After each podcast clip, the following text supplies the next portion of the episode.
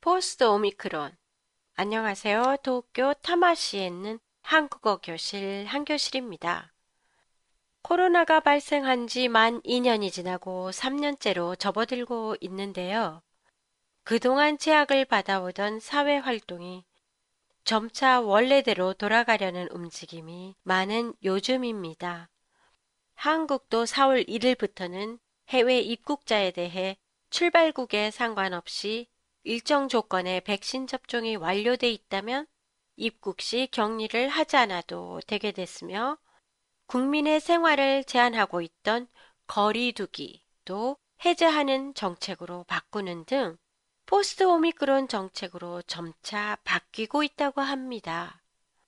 이번 회는 한국에서 최근 발표된 포스트 오미크론에 대해 얘기해 보겠습니다. 먼저 학교인데요. 사흘 말까지 준비 단계를 거쳐 5월부터는 모든 수업을 대면 수업으로 바꾸고 학생들의 체험 활동, 수학 여행 등도 갈 수 있게 돼요. 하지만 아침에 체온을 재거나 급식을 먹을 때 사용되는 아크릴판은 1학기까지 유지된다고 해요. 친한 사람들끼리 모이는 사적 모임은 지금까지 최대 10인까지였던 제한이 없어지고 행사나 집회 활동, 교회 등 사람이 많이 모이는 시설의 인원 제한도 해제돼요. 그리고 식당이나 카페 등도 영업시간이 밤 12시까지였던 것이 해제되고 손님 수의 제한도 없어지게 돼요. 하지만 실내외 마스크 착용은 지금까지와 마찬가지로 착용해야 하며 실외 마스크 착용은 코로나19 유행 상황을 보면서 해제될 수도 있다고 해요.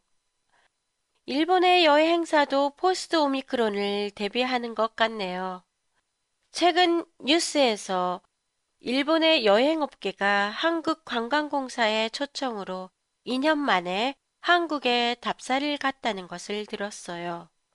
그 뉴스를 들으면서 코로나로 2년 동안 집에서만 지내야 했는데 이제는 슬슬 활동할 때가 왔나 보구나 라고 조금은 설레는 마음으로 기대를 걸어봅니다.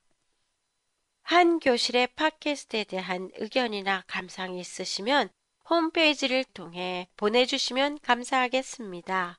안녕히 계세요.